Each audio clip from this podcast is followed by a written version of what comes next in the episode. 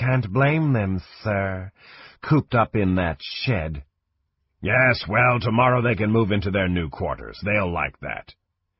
You're still keeping them cooped up, sir, Slith observed. What else can I do? Kang demanded. I can't let them go roaming about on their own. You saw what happened this morning. Yes, sir, said Slith. The sooner we leave this place, the better, sir. I know, said Kang. After we whip some gobbo butt, I'll ask the General's permission for us to leave. I don't think he'll stop us. What reason would he have? He's a general, sir, said Slith. They don't need reasons. Well, there's nothing I can do about it now, Kang returned irritably. No, sir, said Slith. And seeing that the commander was in a bad mood, the Sivak wisely left to go about his work. Kang realized that he was taking out his frustrations on his men, but at the moment he didn't much care. He watched his troops set to work with envy. A few hours of swinging an axe or heaving logs about would ease the tensions that were gurgling inside his stomach and tightening his muscles into knots. He knew better than to try, though. His wounds were just starting to heal. Any physical labor would break them open. Kang thought he might go check on the females, but he didn't want to do that either. He guessed that they would be in a terrible mood, sulking and quarrelsome, he would have to be calm and patient with them, and he just couldn't manage that right now. He had decided to go eat breakfast, when Pollard the smith appeared with a question, followed by Rohan the quartermaster with a question of his own, and then came Bratback, one of the Ba's sub-commanders. By the time Kang had dealt with them, Folkth returned, having discovered a problem in the architectural design. Kang never did manage to get breakfast. The morning passed in a fury of hammering, heaving, hoisting, and hauling. The engineers stopped work only for a trip to the mess hall, and that was done in shifts, so that some continued working while others ate. The females were marched out to the latrine again, and Kang was pleased to hear Gloth's report that the females were docile and well behaved. Probably they had been frightened by the turmoil this morning. Kang felt a bit remorseful, decided that he would stop by in the evening to reassure them. Of all the draconian males, only Kressel noted that the females were a bit too docile, a bit too well-behaved. He had heard some very odd sounds emanating from the shed, sounds that were familiar to an old campaigner. Kressel guessed immediately what the females were doing, and, thoroughly approving, he kept silent. Fonrar worked her troops hard all that morning.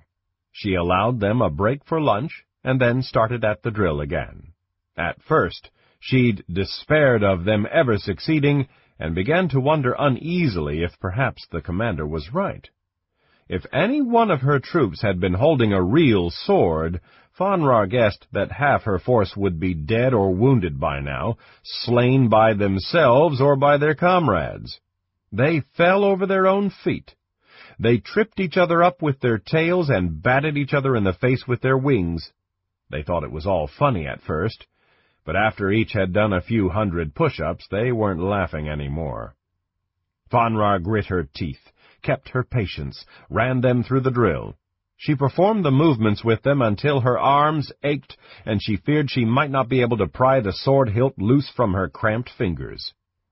Weary, exasperated, frustrated, she was just about to give up on them when the females performed the drill right. Not only right, but perfectly right. Fonrar stared. For a moment, the Baaz and the Kapaks were too tired and dispirited to realize what they'd done. And then, noting that Fonrar wasn't swearing at them, they looked at each other and began to realize what they'd done. Again, Fonrar said, not daring to believe. They ran through the drill again. And again, and got it right every time. Fonrar had to strongly repress an urge to hug them all. Dismissed, she said instead. You did well, troops. Very well. Dead tired, the Draconians collapsed onto the floor and grinned proudly. Tomorrow, said Fonrar, we do this all again. The grins vanished. Fonrar went to check on Thesic and the Bozaks. Spellcasting was going well. They'd memorized all the spells that Guelp had taught them, and could recite them forwards and backwards, even when Thesic tossed things at them, poked and prodded them with a stick, and tried other means to distract them.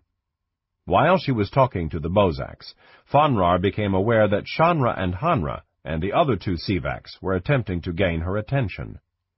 They lurked about in the background, giggling into their hands and making cunning little winks and nods at her and each other. Fonrar realized with a sinking heart that she'd given them nothing to do after they had completed making the wooden swords. No telling what mischief they'd done in the interval. She resolved that tomorrow they would join the sword drill. Come here, Fawn, Shanra said, beckoning.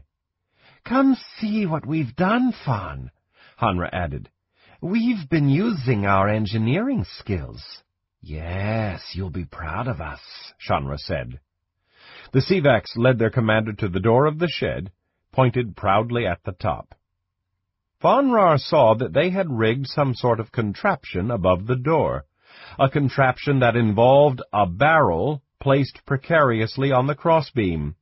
The barrel was held in position by a small stick jammed in between the door and the frame. Fonrar had no idea what purpose the contraption served or why it was there, but the Sivaks looked so proud and pleased with themselves that she thought she should issue cautious praise.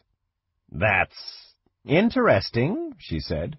Quite good the way you have, um, caused the barrel to stay in place like that. Quite good, but I'm afraid you're going to have to take it down. It's about time for Gloth's inspection, and... Fonrar paused. She looked more intently at the barrel, looked back at the Sivak sisters. We know, Hanra whispered, giggling. The barrel's filled with water, said Shanra softly. When Gloth comes through the door, splash! Fonrar knew that she should be stern. She should make them take down the contraption immediately. She should probably punish them, assign them fifty push-ups each. But just as she was about to open her mouth, the mental image of Gloth, standing inside the door, dripping wet with a barrel over his head, was too wonderful to relinquish. The troops had worked hard all day. They deserved some reward, she deserved a reward. Attention! came Kressel's voice, a bit louder than necessary. He always gave them warning when he could. Hurry, Fonrar said in a smothered whisper. Take your places. The females hastened to form ranks for the daily head count. They did so quickly, without the usual scuffling and confusion. Waves of suppressed laughter rippled through the ranks as they heard the key turn in the lock. Fonrar found it hard to keep her countenance. Glancing at Thesic beside her, she saw her friend's eyes gleaming. The females were so excited that not one of them caught the odd note of tension in Kressel's voice. The door opened. The barrel fell. The contraption worked perfectly. The engineering lessons had been put to good use. Except that it wasn't Gloth who opened the door. Water dripped from General Maranta's snout. The barrel lay smashed at his feet. Chapter 9 Sir, come quickly! Kang recognized the shout of one of the guards posted over the females. The guard was racing toward him, panting and waving his arm. If a draconian could have turned pale, he would have been white as a pail of milk. Sir, the females! The Draconian gasped for breath. General Maranta! That was as far as he got. Kang began running for the shed. Had he known what had happened, he might have turned and run for the front gate. As it was, he figured he was in trouble when he heard gales of laughter emanating from the shed. Kressel wore the stricken expression of a Draco who has just taken a spear in the gut. Sir, Kressel began, gulping. Pushing the hapless Kressel aside, Kang entered the door. He found General Maranta sopping wet, the females prostrate with laughter. What is the meaning of this? Kang roared. At the sight of him and the sound of his voice, the laughter ceased abruptly. Attention! Fonrar shouted. The females straightened, stiffened. Eyes shifted forward, heads jerked up, hands fell to their sides. Kang cast them all a single glance, a glance expressive of his fury, a fury they were not accustomed to feeling turned on themselves. The females withered in the heat of his anger. They shrank, hung their heads, cast each other sidelong glances. Kang turned to the general, who was wringing water from his cloak. A glance at the smashed barrel on the floor told Kang all he needed to know. General Maranta, sir, he said, I am sorry, deeply sorry. Please, is there anything I can do, sir? At the word general, horrified gasps and soft groans came from the ranks of the females. So, these are my sisters, General Maranta said in a cold tone. He turned a narrowed, red-eyed gaze on Kang. What are you teaching these females of yours, Commander? Auraks are proud, arrogant, always mindful of their standing and their dignity. They do not like to see either diminished. Most especially they do not like to see those they consider beneath them receive more respect than they do. Kang realized at that moment that General Maranta was more offended by the fact that the females showed a lowly Bozak more respect than they did an Aurak. Perhaps General Maranta thought that Kang had put them up to this. His words certainly implied as much. Again, I ask you to pardon them, General, Kang said awkwardly. They're young. They've never been introduced to anyone of your rank before. They had no idea who you were. Fonrar, gulping, stepped forward. She had gone cold all over. She could not feel her feet or her hands, but these were her troops. She was responsible for them. She wasn't going to let the commander take the blame. She was grieved to the heart to hear him forced to grovel and beg forgiveness for an act that had not been his fault. Excuse me, General, she said, trying to keep her voice from shaking, but if you're going to be angry at anyone, you should be angry at me. I'm the squadron's leader. Their poor behavior is my fault. Commander Kang didn't know anything about it. We were going to play a joke on... on one of the sub-commanders.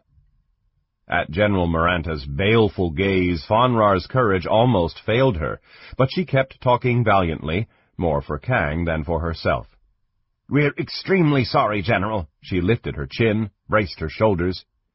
We await any punishment you think is fitting for our offense. Sir, Kang began. Enough! General Maranta raised his hand. One corner of the Aurak's mouth twitched, showing the tip of a yellow fang. Well, well, Commander, boys will be boys, eh? Especially if they're girls. The general began to laugh. Kang burst out with a guffaw, and a swift glance sent Kressel and the other Draconians into fits at the general's humor. The females remained uneasy and quiet. They were in disgrace. They saw nothing to laugh at. Personally, Fonrar felt she lacked the heart to ever laugh again. No wonder they are given to mischief. Cooped up like this, General Maranta said, when he could contain himself. Remember how we grew up, eh, Kang? Like warriors, raised to battle. He rubbed his clawed hands together. We fought over every scrap of food they tossed to us. There was never enough. The strong ate, the weak went without. Remember, Kang? Yes, sir, Kang said carefully, keeping his tone expressionless. I remember. These females look too well fed to me. Not enough exercise. You should let them out more. Let them tussle and scrape. Begging the General's pardon, but I don't see how that is possible, sir, considering what happened this morning. There was a near riot. Bah! General Maranta erased the incident with a gesture. That will not happen again, Commander. The men were curious. One can't blame them. But their curiosity is satisfied. You will have no more trouble. He cast Kang a shrewd glance. Have you had any more trouble today? No, sir, Kang said. We have not. Nor will you. I might as well inspect the, uh, troops while I'm here. General Maranta chuckled. The females stood as motionless and rigid as if they'd all been dead Baaz turned to stone. General Maranta passed among them, eyeing each intently. At a nod from Kang, Fonrar accompanied him and the general, walking silently some paces behind the commander. The general said no word to any of them until he reached Thesic, who stood at the back of the line. He paused before her, stared at her long and hard. Fonrar felt for her poor friend, who looked so nervous it seemed likely she might pass out. Her wingtips shivered, her tail curled to a tight ball. What is your name? General Maranta asked. Thes... Thesic, sir, Thesic answered in a half-whisper. She did not look at him, kept her eyes straight forward, staring at the back of the head of the draconian female in front of her. Another Aurak. The first I have seen in many long years. We might have come from the very same golden dragon parent, Thesic, General Maranta said. You and I might be brother and sister. Yes, sir, Thesic said faintly, completely bewildered. She seemingly had no idea what the Draco was talking about. Are you powerful in magic, my dear? General Maranta asked benignly.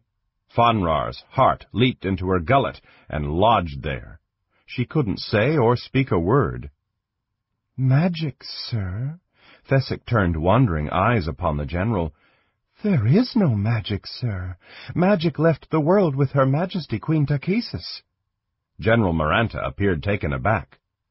So you practice no magic? Practice? No, sir, Thesic replied. No, sir, Fonrar thought, her heart sliding down her throat to where it belonged. Thesic had told the truth. She hadn't lied. She doesn't practice magic. She doesn't need to practice. The loss of our great queen is most regrettable, General Maranta said. He looked at Kang, who stood silently beside him, and then with a slight shrug the general turned away. The inspection was concluded. General Maranta left shortly after, treading on the remnants of the smashed barrel. Water dripped from his cloak. Outside the door, General Maranta paused to tap Kang on the chest with a sharp claw. Teach them to fight, Commander. They may be females, but they are draconian females not namby-pamby woodsy elf maids. Teach them to be warriors. Kang might have mentioned that it was a namby-pamby woodsy elf maid named Laurana who had been responsible for defeating the general and his entire draconian army. But he wasn't prepared to spend the rest of his time here in the stockade. The thought of Slith and the elf maid also came to mind. Kang firmly banished that picture. Begging the general's pardon, Kang was doing a lot of that this day. But if the females become warriors, if they fight and die, then our race is no better off than we were before we found them. They are the future of our race. General Maranta leaned close to Kang. The future of our race is well in hand, Commander. Well in hand. He winked. Teach them to fight. General Maranta departed, accompanied by six of the Queen's own, his bodyguards, who fell into step. Two behind him and two before him, and two walking on either side. As it happened, Slith was sampling the first output of the new distillery when the alarm over the females was raised. The cactus juice had a bite to it. He'd thought at first he mistakenly mixed in the razor-sharp needles, but after the initial discomfort, the cactus juice slid smoothly down the throat, left a pleasant burning sensation in the belly. We're ready for business, he announced to his assistants. One steel piece a snort. If they don't have steel, we'll take trades. Use your own judgment. Slith raised a warning finger. And don't drink up the profits. The two Baaz nodded, grinning. Slith was about to have another sample just to make certain that it tasted as good as he had thought when he heard the guards cry out and saw Kang bolt for the female quarters. Slith was about to chase after to find out what was wrong when one of the distillation tubes made from deer intestines sprang a leak. Once this emergency was dealt with, Slith departed to see if he could offer assistance. He arrived at the scene just as General Maranta was leaving it. Slith had thus far been successful in avoiding the general. Maranta had most likely forgotten the elf-maid incident, and Slith intended to make certain that the sight of him did not jog the general's memory. A group of Draconians had gathered nearby, hoping to catch a glimpse of their general, who was well liked among the troops. Slith stepped in among these, planning to blend in with the crowd and take a look at the general himself. General Maranta was talking to the Sivak who walked alongside him. Entirely unsuitable, General Maranta was saying. Remove them from consideration. The remainder of Kang's troop are satisfactory. Most satisfactory. The Sivak said something in reply. Slith tried to hear, but couldn't. Detaching himself from the crowd, Slith headed over to the shed, wondering idly as he walked what the general had been discussing. Whatever it is, we're satisfactory, Slith said to himself. The commander will be pleased. Things couldn't have gone too wrong. Things could not have gone more wrong, Kang groaned. He heaved a sigh that came from the claws on his toes, and then he sagged into a camp chair. First the females decide they're going to play a prank on Gloth. They rig up the old water barrel drop. I'd like to get my hands on the Draco who taught that to them, Kang added savagely. Slith, who recalled having related a story to the females about the old water barrel drop involving Dragon High Lord Verminaard, looked sympathetic and innocent. Only it wasn't Gloth who walked through the door, Kang growled. It was General Maranta. The females dropped a bucket of water on top of General Maranta? Slith asked, amazed. Kang nodded dismally. Slith jumped out of his chair and headed for the tent flap. Where the hell do you think you're going? Kang demanded angrily. Excuse me, sir, Slith said, but I'm going to laugh. And I know that if I laugh where you can see me, you'll probably bust me lower than the lowest Baaz. Damn right I will, Kang glared at his second. Slith ducked out the tent flap. Whoops of laughter came from outside. Kang might have been tempted to join in. Whenever he recalled the image of the general wiping water from his snout, a corner of Kang's mouth twitched. But the laughter died when Kang remembered the look General Maranta had given him, a look of detestation that had been hot as a red-hot poker. Slith returned. Composing himself with difficulty, he sat back down. Yes, sir. What happened next, sir? After the general mopped off the water, Slith covered his mouth, half choked. Kang glowered. No, sir, I'm all right, sir, Slith gasped. Just a momentary lapse. Won't happen again. He made an inspection of the troops, Kang resumed, sighing again. He stopped when he came to Thesic. Slith wasn't laughing any more. He sat forward. Yes, sir, he said. What happened? General Maranta said something about he and Thesic having come from the same parent, the same golden dragon parent. Slith eyed his commander. The females had to find out sometime, sir. I suppose. Kang slumped in the chair. His tail wound around his feet. His wings drooped. I kept hoping. Maybe the subject would never come up. Slith was sympathetic. I know that, sir. But now it has, and they need to be told. They need to know the truth, sir. Otherwise, they might start to feel like it's something they should be ashamed of. Shouldn't we, Slith? Kang asked wistfully. Shouldn't we be ashamed of our so-called birth? Did you ever look up into the sky and see a silver dragon? See it so beautiful and deadly and magnificent, and think that because of you that dragon lost her child? Not only that, but the children turned out to be hideous and ugly perversions of something beautiful. Did you ever think that? No, sir, said Slith stubbornly. And neither should you, and neither should the female Draconians. We didn't ask to be brought into this world, but now that we're here, we're here, and there's nothing you or I or the Silver Dragon can do about it. I look at it this way, sir. I'll be accountable for my own actions, but I'll be damned if I'm going to take responsibility for things that happened before I was even born. No, sir. I don't have anything to be ashamed about. And I don't consider myself hideous, sir. And I sure don't consider the females ugly. Do you, sir? Kang softened. No, you're right, Slith. I have to say that I never in my life saw anything more beautiful than those tiny little creatures we carried out of that cave. And they've grown more beautiful every day.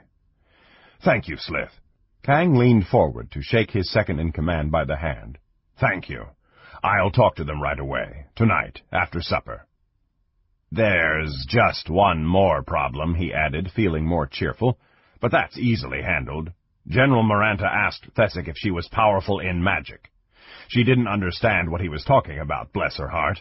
Thank goodness we don't have to worry about them using magical spells. No, sir, said Slith, avoiding his commander's eyes.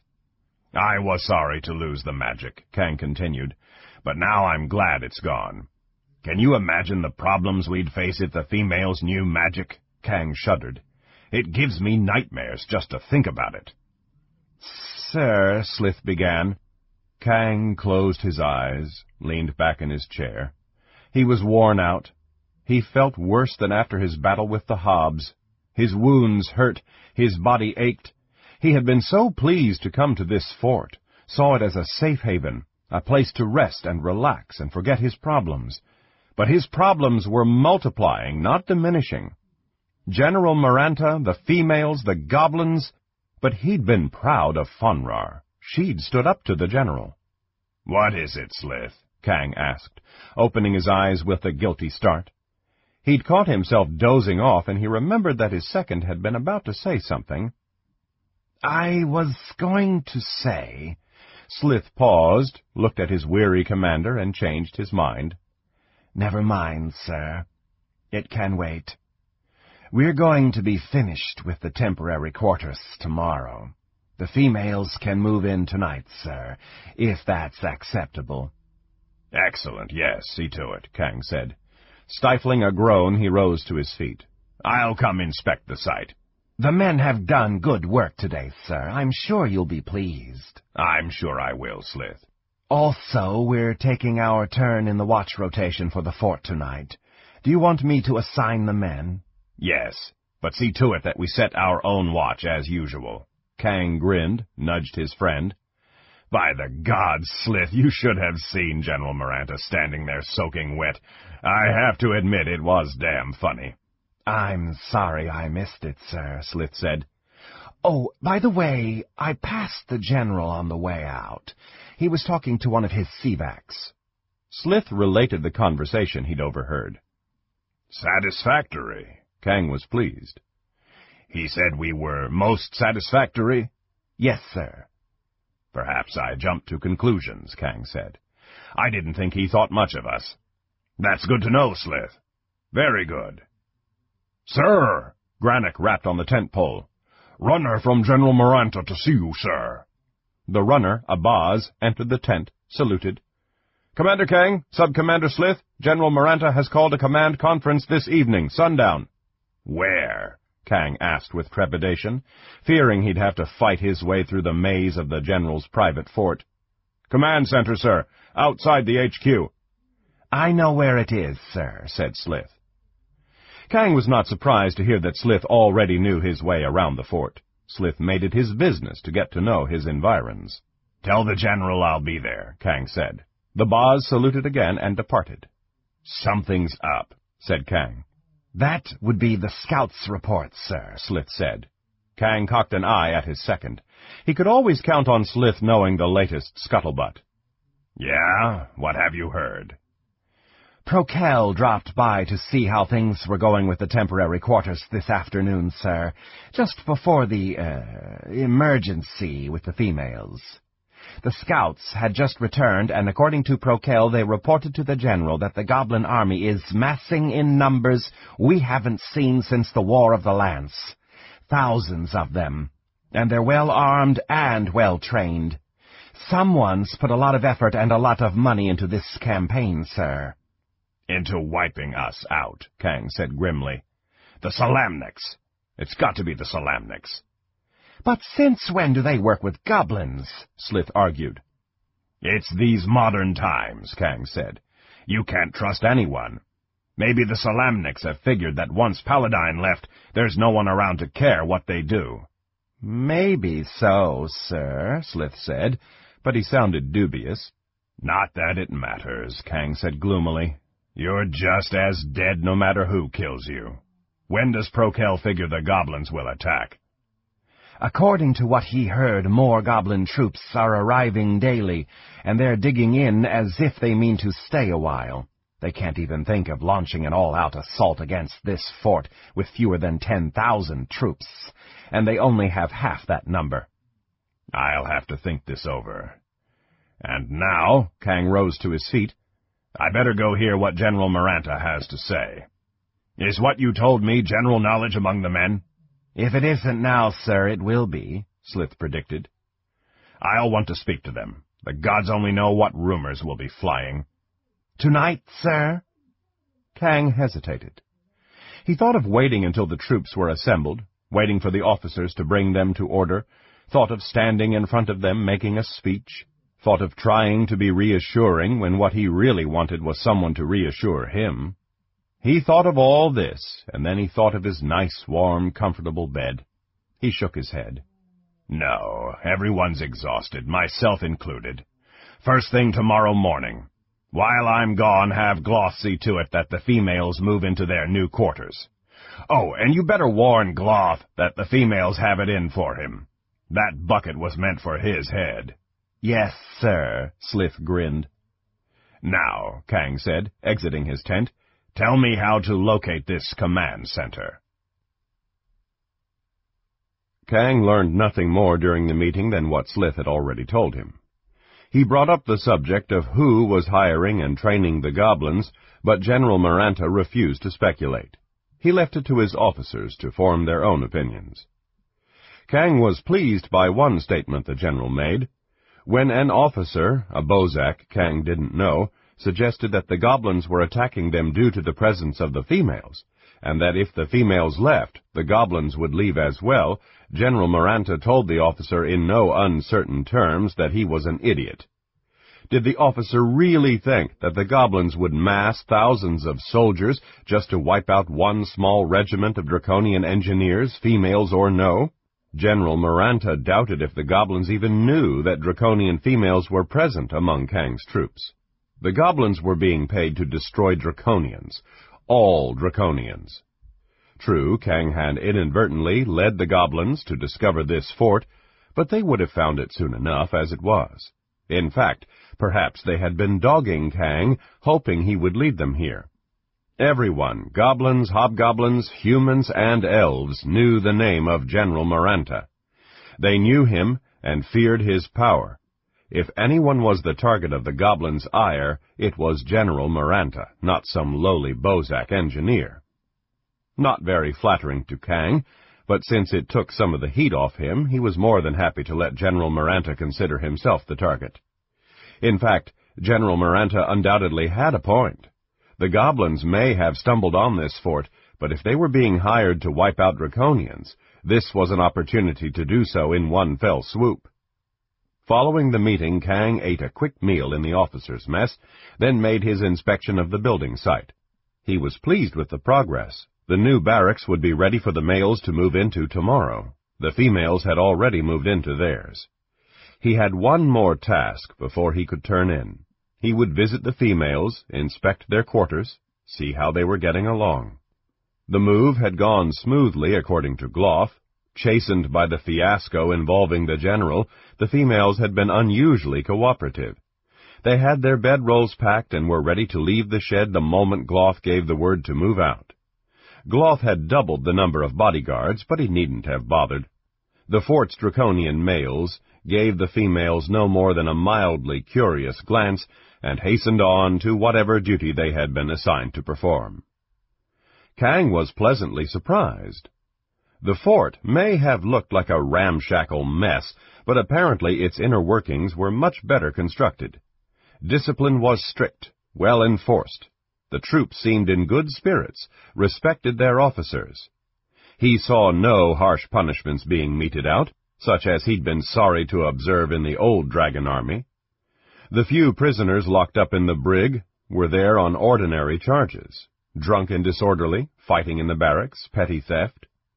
Unlike the Goblin Army, the Draconians did their duty because they were proud to do their duty, not because they were being driven by officers wielding whips. He gave General Maranta credit. According to the account of the fort's history, the general had escaped Neraka with the Queen's Own and the Ninth Infantry. Guessing that with the fall of their queen, Draconians would be hunted down and slaughtered by the victorious forces of light, Maranta had searched for an isolated, desolate place to establish a defensible position. He had thrown up the fort's walls and the first few buildings, then set about constructing the more permanent bastion. Once settled, General Maranta sent out scouts to find other troops of Draconians who might be in a similar plight, urged them to join him. One of those scouts might have found us, Kang thought, if we had not been hidden away in the mountains. He speculated briefly on how his life and the lives of his men might have been different. More of his troops would be alive today, he reflected, but they would not have found the females. Kang would be like Vertax and Yakano and the other commanders, respectful, obedient, unquestioning, looking to Maranta for both questions and answers. Kang had been on his own too long, he realized. He had developed an independent spirit, a bad thing in a military officer. Kang took himself to task over this. He would not have tolerated such an attitude from one of his own sub-commanders, and he vowed to shape up view General Maranta with more respect. He deserved it. Still, Kang was forced to secretly admit that he was glad the scout had not found them. The night was bright with stars. Torches flared on the walls at the guard posts. A group of Draconians returning from the mess hall laughed and talked, saluted Kang as they passed him. He fully intended to speak to the females, relate to them the true circumstances of their birth, He'd put this unpleasant task off far too long, like having a decayed tooth yanked. But when he arrived at the females' quarters, he found the area dark and quiet. I think they're asleep, sir, said the night guard. Shall I wake them? No, no, Kang said hastily. I'll just take a peek. The guard slid aside the bar that held the door shut. Kang opened the door quietly, looked inside, the females lay on their newly built cots, fast asleep. Only one was awake, Fonrar. She was pacing the floor, walking from one of the small windows to another, looking out in the night. Kang was about to slip away, but she had sharp hearing.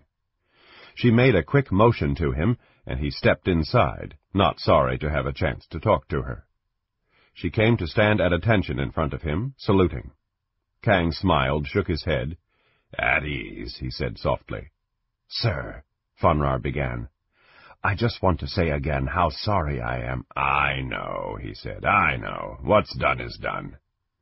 He regarded her with concern. She looked worn out, he thought, and desperately unhappy. You shouldn't dwell on it, Fonrar. You mustn't let it keep you from your sleep.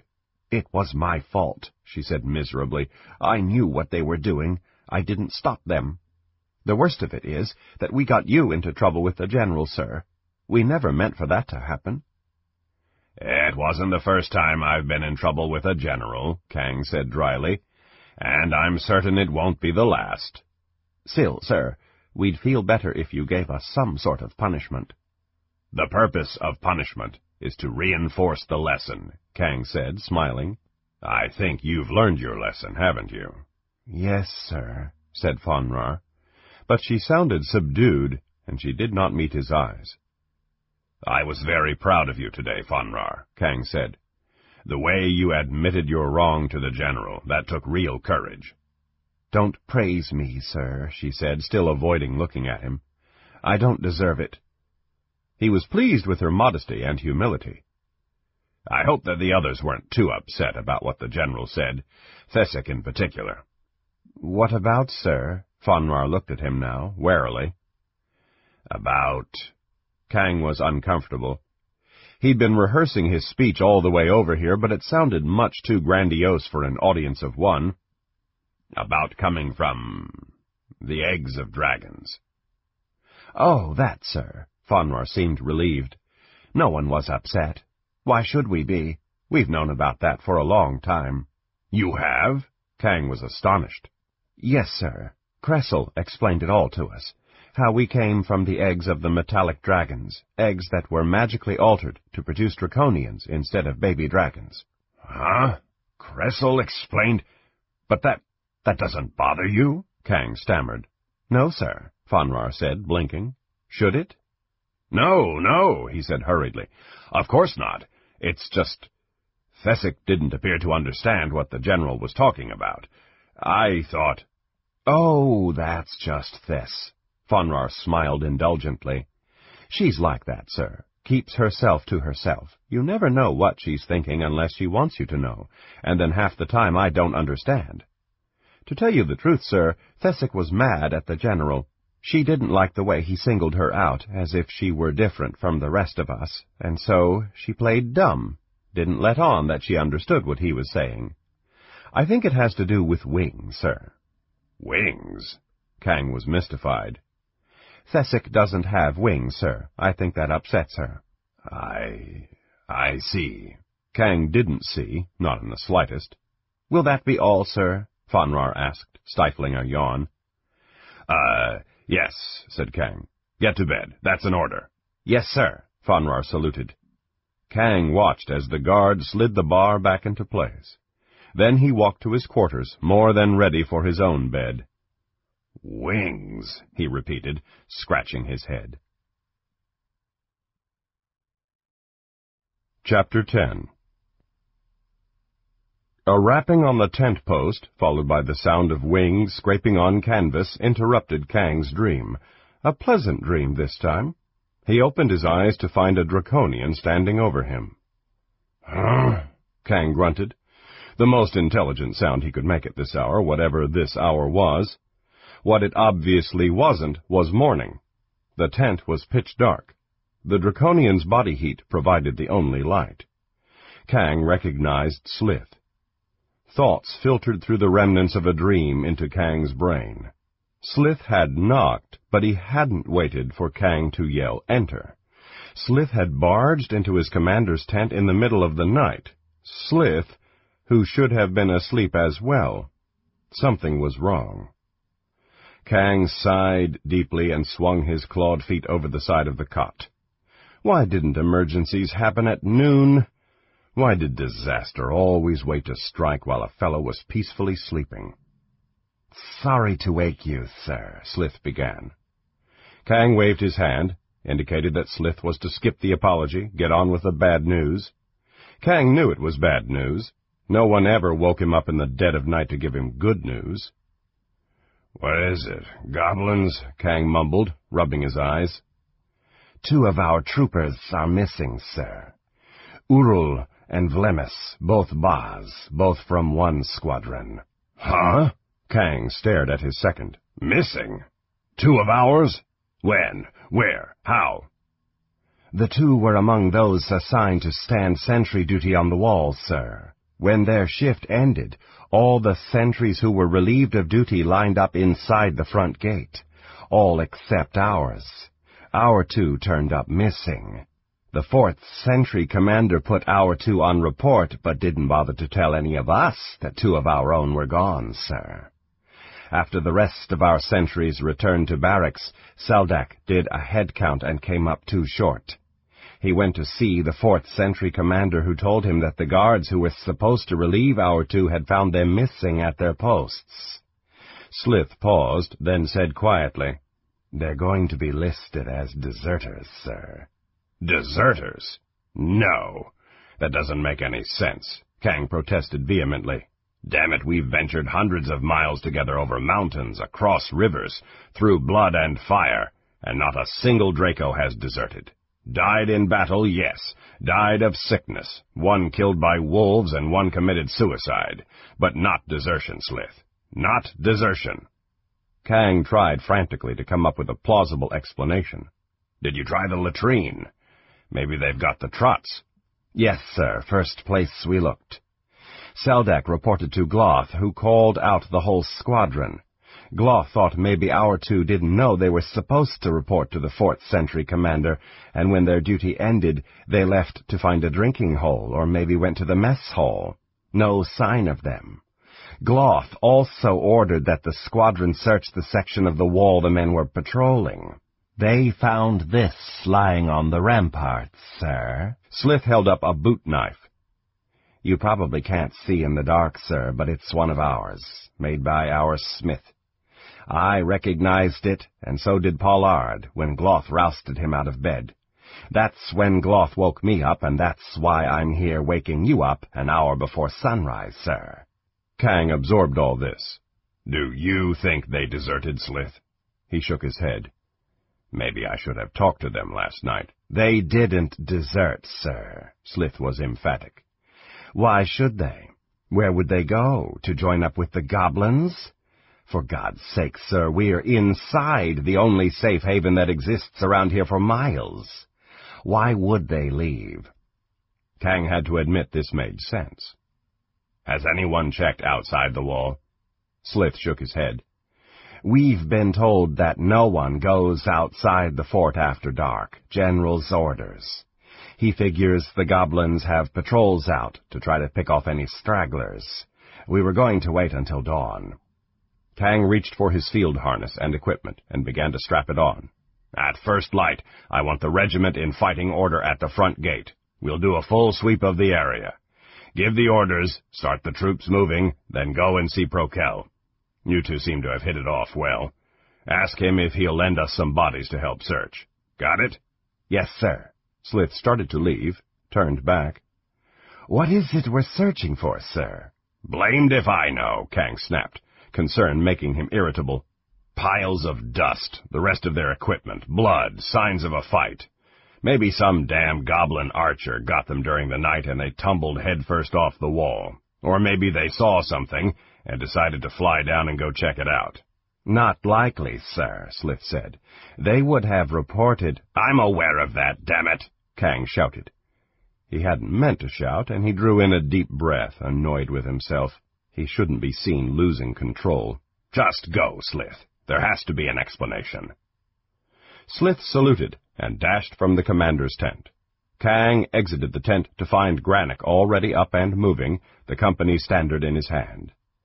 The bodyguard was already assembled, waiting for him in parade order. Granick had foreseen his commander's need and prepared for it accordingly. Kang was comforted by the sight of the enormous Sivak, solid and steady, undisturbed by the turmoil, ready for whatever might come. The air was cold. There was no wind. Clouds blotted out the stars. The pre-dawn darkness was thick and oppressive. Kang's engineers were forming into troops and squadrons on the parade ground in front of the partially completed barracks. When all was ready, Gloth, Yethik, and Folkth the two commanders of the line squadrons and the commander of the support squadron marched up to Kang, saluted, and reported. First squadron ready to march. Sixty officers and other ranks. Gloth paused a moment, the next words hard for him to say. Two missing, sir, he added harshly. The next officer, Yethik, spoke up. Second squadron, ready to march, forty-eight officers and other ranks. Two too ill to fight, sir. Support squadron, 54 officers and other ranks ready to march, said Folkth. Two cooks and two orderlies staying behind to provide food for when we return, and two assigned to security for the females, sir. Speaking of the females, what should we tell them, sir? They're bound to know something's up if they see us all march out the gate, and you know that they'll see us, sir. Kang nodded gloomily. He'd come to learn that the females were highly observant. He was often amazed and occasionally dismayed at how much they knew about what was going on in the camp. Tell them we're going out on maneuvers, he said after a moment's thought. Don't mention anything about the missing men or about the goblin army massing. I don't want to upset them. And I don't want them to think that we all might, might, might abandon them. He couldn't bring himself to even say the ugly word, desert. Yes, sir, Folkth saluted. Kang turned back to the other officers. March your squadrons to the front gate and wait for my command to move out. The officers saluted again and shouted orders in unison. Although the babble sounded confusing, the soldiers knew which voice to listen for, and responded only to their squadron commanders. They marched in step to the front gate, halted, stood ready to move out the moment the sun had climbed over the mountains. They would not have to wait long. The sun would not make an appearance this morning due to the clouds, but the black of night was giving way to a sullen gray. With first light, Kang ordered the gates to be opened. The squadrons departed, fanning out to explore the territory surrounding the fortress. You're with me, Kang said to Slith. Accompanied by the bodyguard, the two examined the area beneath the wall where the Draconians had stood watch. Kang had hoped to find the piles of dust that would mean his Draconians had died on duty. Better death than dishonor. But they found nothing. There had been no wind during the fight. The dust could not have blown away. Cautioning the bodyguard to keep their distance, Slith investigated every bit of ground minutely, crawling on his hands and knees. Nothing, sir, Slith reported, rising and wiping the dirt from his claws. No dust, no blood, no broken scales or scraps of torn leather. No sign of footprints? Kang asked. No, sir, but the ground is hard-packed and rocky, wouldn't show much. Still, look at this, sir. Slith indicated some scrub bushes growing at the base of the stockade. See how brittle and dry these are? If the Baaz had been shot and fallen from the wall, they would have landed in those bushes. No sign of that, sir. The bushes were intact. Their small brown leaves scraped against the wood with an annoying dry rustle. So, we know that they didn't jump from the wall, they weren't killed, they're not lying dead drunk in the latrine. Where in the abyss are they? Slith gazed out across the barren ground that surrounded the fort. I suppose they could have made a run for it, sir. Figured they'd head north. There's talk around camp of a fortress of dark knights of Takhisis, not too far from here. Is there? Kang looked up at Slith sharply. He was about to ask where, but they were interrupted. Kang turned to see Commander Prokel.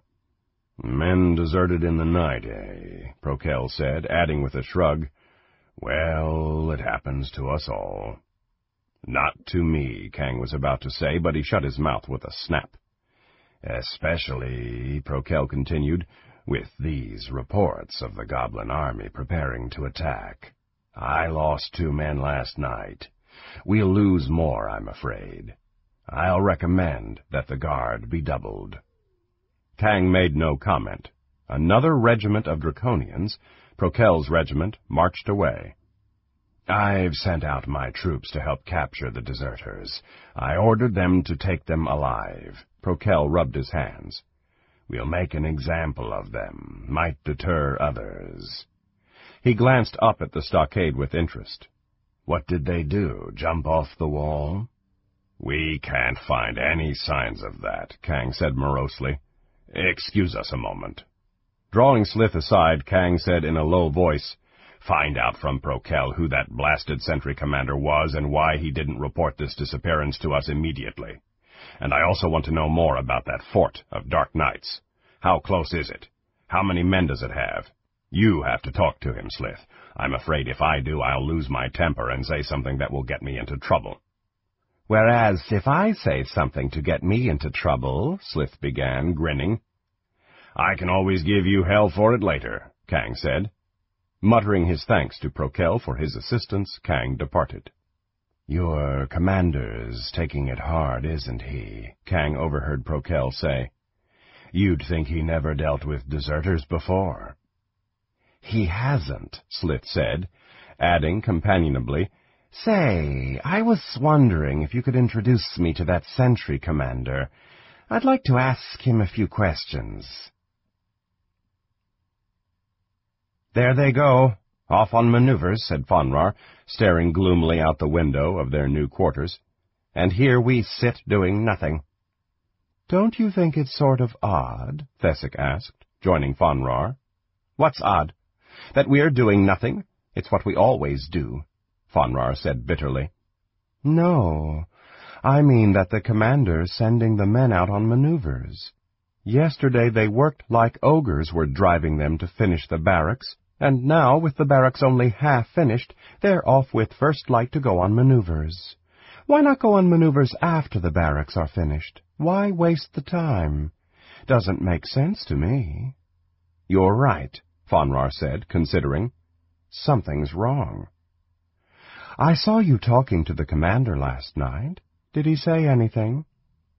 Just to ask if we were moved in and comfortable, and to commend me for the way I stood up to that creepy old general. Fonrar sighed. The commander commended me.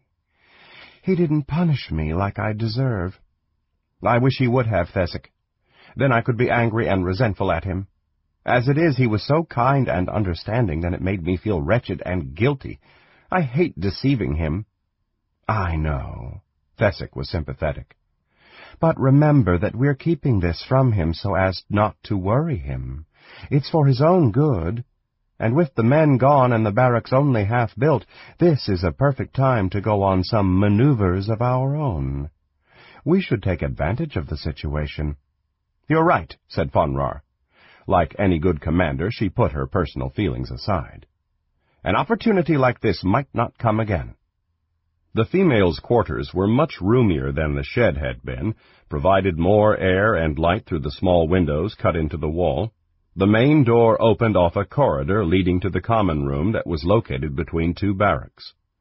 When the common room was finished, the females would be protected by male draconians on either side, the only access to their quarters through the common room. As it was, that section was only half built. A second door led to their own latrine, a slit trench enclosed by a wall of logs. Fonrar assembled her troops. Report! Riel, the Baaz commander, stepped forward. The roof of the latrines is not yet completed. The wall can be easily scaled. A pile of wood outside will screen anyone climbing over the wall. After inspecting the construction, we have determined that with the proper tools, we could alter some of the logs so that they could be removed and put back into place without anyone noticing. If they didn't look too hard, she added. Right. And that will provide us with a way to get outside. Will they post guards there, do you think? Fonrar looked at Thesic. I shouldn't think so, Thesic said.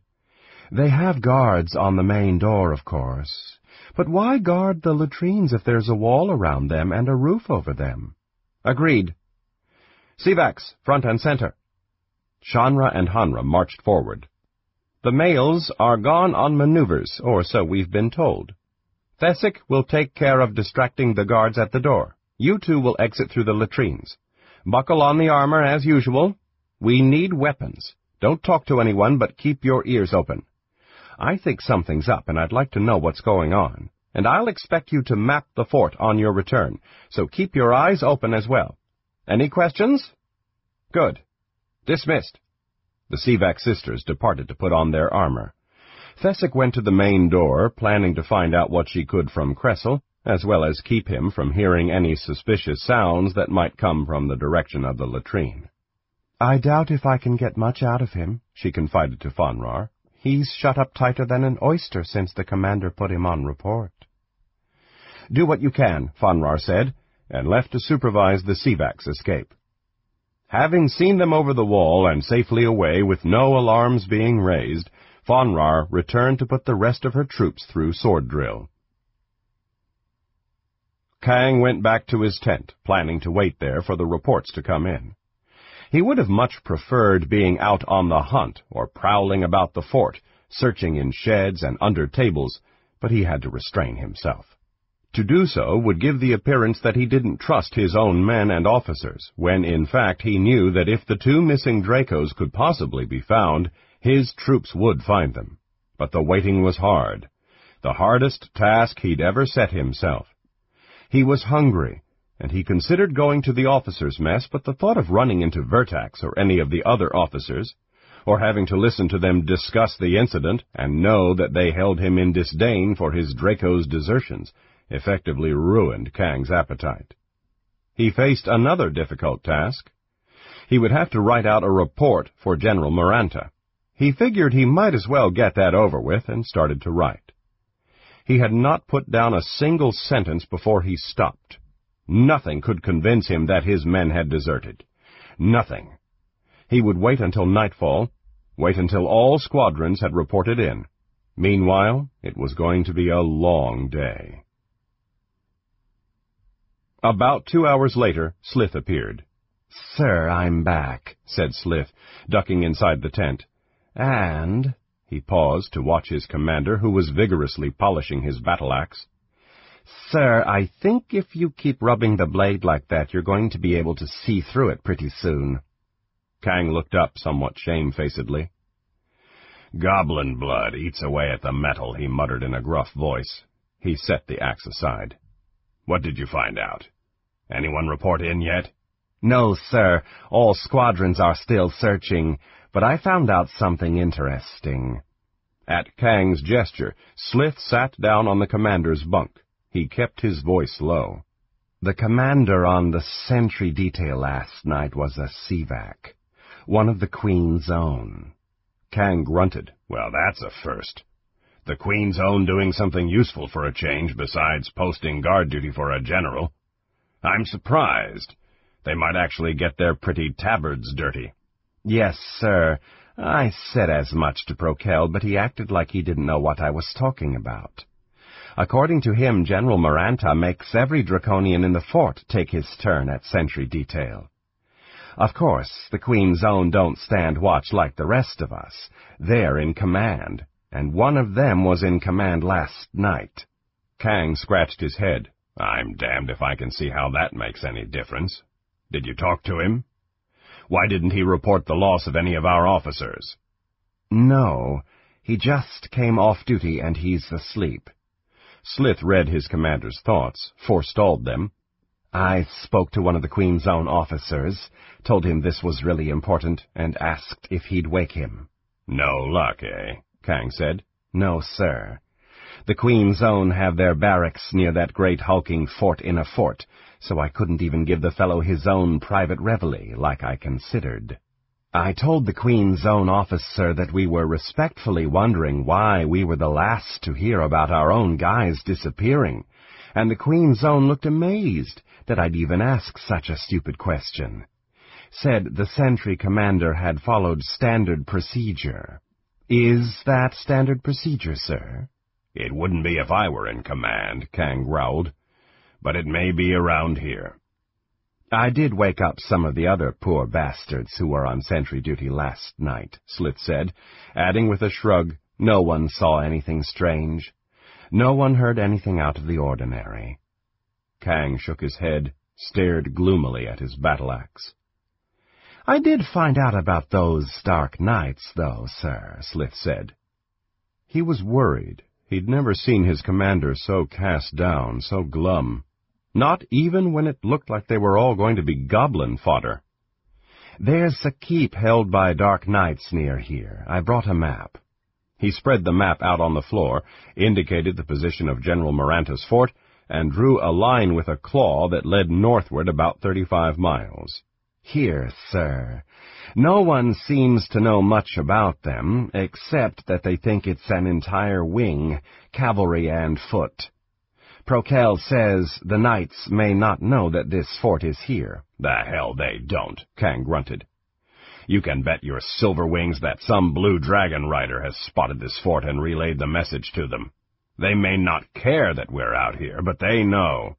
And I'll lay even money that General Maranta knows how many men the Knights have down to the last shit-hauling stable hand. He rolled up the map. Is the General in his command tent?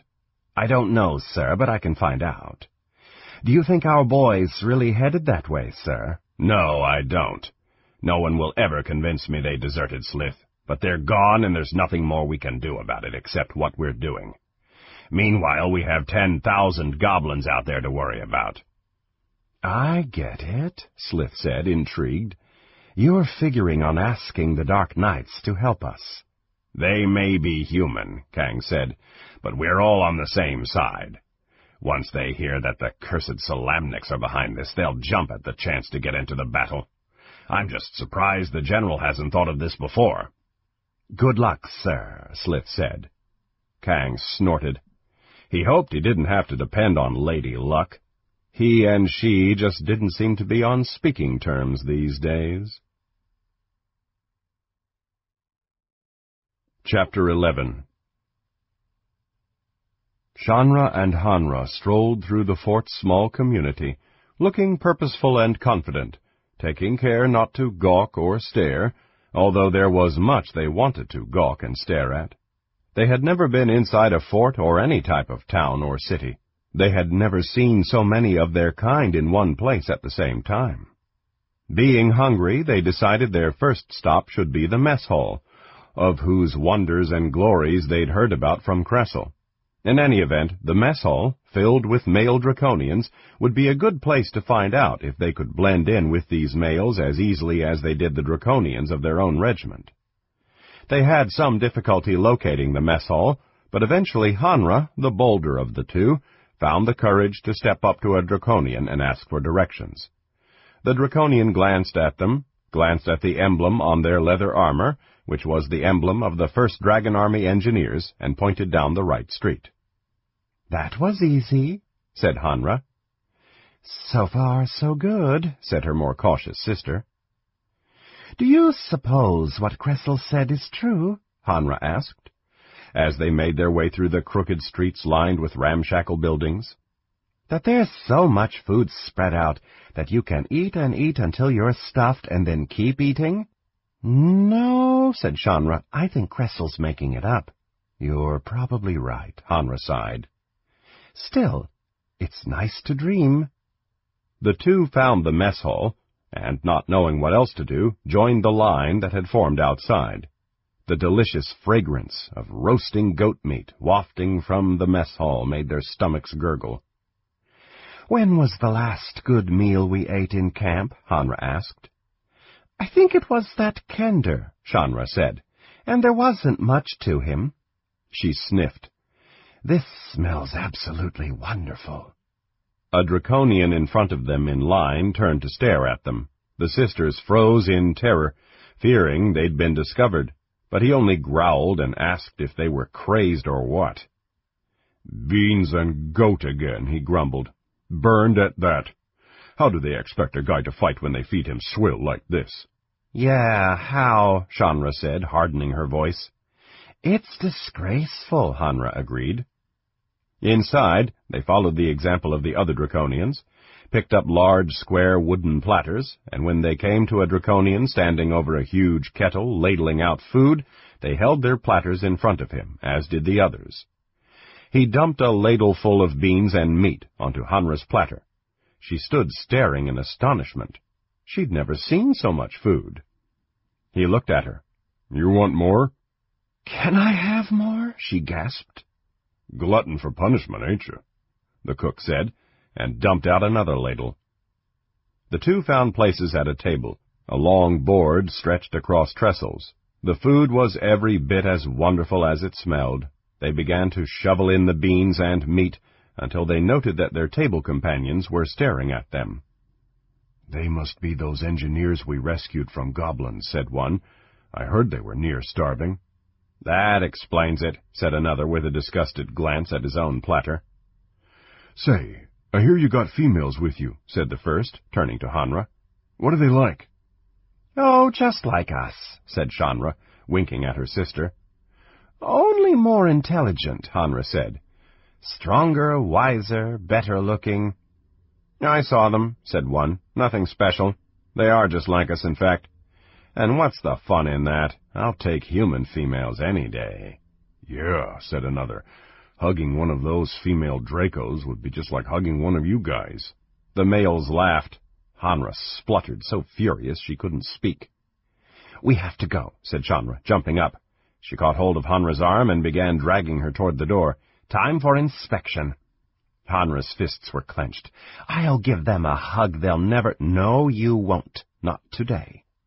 Shanra herded her volatile sister out of the mess hall. The two walked aimlessly about for a little while, kicking at stones in glum silence. Do you suppose they all feel like that? Hanra asked at last. The commander and... and Slith? I don't know, said Shanra. We've heard some of the others talk about human females before. You know, when they think we're asleep. But not Slith, said Hanra hopefully. No, not Slith, Shanra agreed. We'll ask Fonrar. She'll know. Meantime, we have work to do. I wonder where they store the weapons. I'll ask, said Hanra. No, it's my turn, said Shanra sharply. You asked the last time. Yes, but you... Something I can help you fellows find, a Draconian officer stopped. Uh, yes, sir, said Shanra in some confusion. We, uh, lost our swords. Broken, Hanra said, in the fight. With the goblins. And we need... Replacements, said the officer, who happened to be Prokel, although they did not know it. Just have Commander Kang fill out a requisition form, and take that form to the quartermaster in that building over there. He'll fit you up with everything you need. I guess Kang's wanting to make certain everyone's prepared for the big goblin assault. The two sisters exchanged glances. Yes, sir, said Hanra. Thank you, sir, Shanra added. Any luck on finding those two deserters? Prokel asked. Deserters, sir? Hanra gaped. Those two men from your regiment who left in the night. I guess they're not officially deserters yet. Uh, no, sir, Shanra stammered. Not that I know of. Well, good luck with the hunt. Give my regards to your commander. Prokel strode off. Deserters, Hanra said bleakly. Goblin assault, Shanra said. Requisition, they said simultaneously, and looked at each other in dismay. Maybe Fonrar could write us a requisition, Hanra suggested. You know, forge the commander's name. I don't see how, Shanra argued. Do you even know what a requisition is? No, Hanra admitted. Me neither. The two stood there, staring at each other. Well, it can't hurt to go take a look at this quartermaster place, Shanra said. Maybe we'll get an idea when we see it. And at least we'll be able to tell Fawn where it is, Hanra agreed. The two followed Prokel's directions, losing themselves twice amidst the tangle of streets. By this time they realized that their unique ability to blend in with their surroundings was working yet again. The other Draconians in the fort took them to be newcomers with Kang's regiment, and were helpful in showing them the way they needed to go. The sisters found the weapons supply warehouse. Unlike the rest of the buildings, the warehouse was made of the same material as the general's quarters, stone, wood, and hard-baked mud. It had no windows, and a heavy wooden door barred the entry. If the fort was penetrated by enemy troops, the Draconians did not want their enemy arming themselves with Draconian weapons. The door stood open this day, a large and corpulent Draconian sat at a table just inside the door in the shady coolness. Two Bozak guards sat inside with him, playing at some sort of game. Shanra and Hanra hung about at a safe distance, trying to see inside, but without much success. As they watched, a Boz carrying a scroll came hurrying up. Entering the building, he saluted. Requisition for three broadswords, sir, said the Boz, and handed over the scroll. The Sivak sisters looked at each other, nodded. The quartermaster unrolled the scroll, glanced over the requisition. Turning, he shouted to someone inside the building and made a notation in a large ledger. The Boz left, lugging three broadswords with him. The swords gleamed in the sunlight. The sisters gazed at them longingly. We have to have one of those requisitions, said Hanra emphatically. Agreed, said Shanra. But I haven't a clue how to get one, do you?